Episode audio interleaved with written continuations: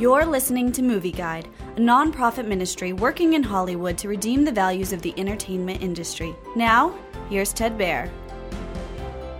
Finding Ohana is a fun adventure movie streaming on Netflix about four young people looking for treasure in Hawaii. Pili and her brother go to Hawaii to help out their aging grandfather. While the whole family is together, memories and photos of their father keep showing up.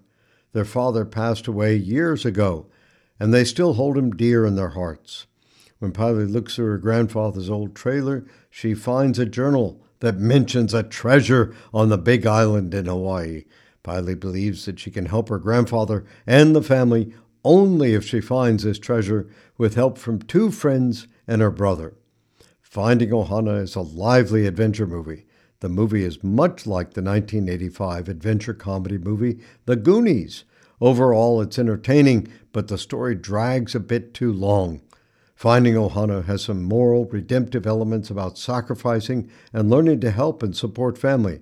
However, it's marred by a lot of pagan Hawaiian mysticism, stressing belief that dead people become spirits who become part of the earth. So, Movie Guide advises extreme caution for finding Ohana.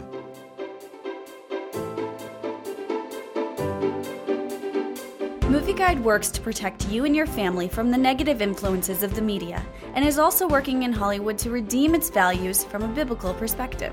For the latest Movie Guide reviews and articles, go to movieguide.org or download the app to your Apple or Android device.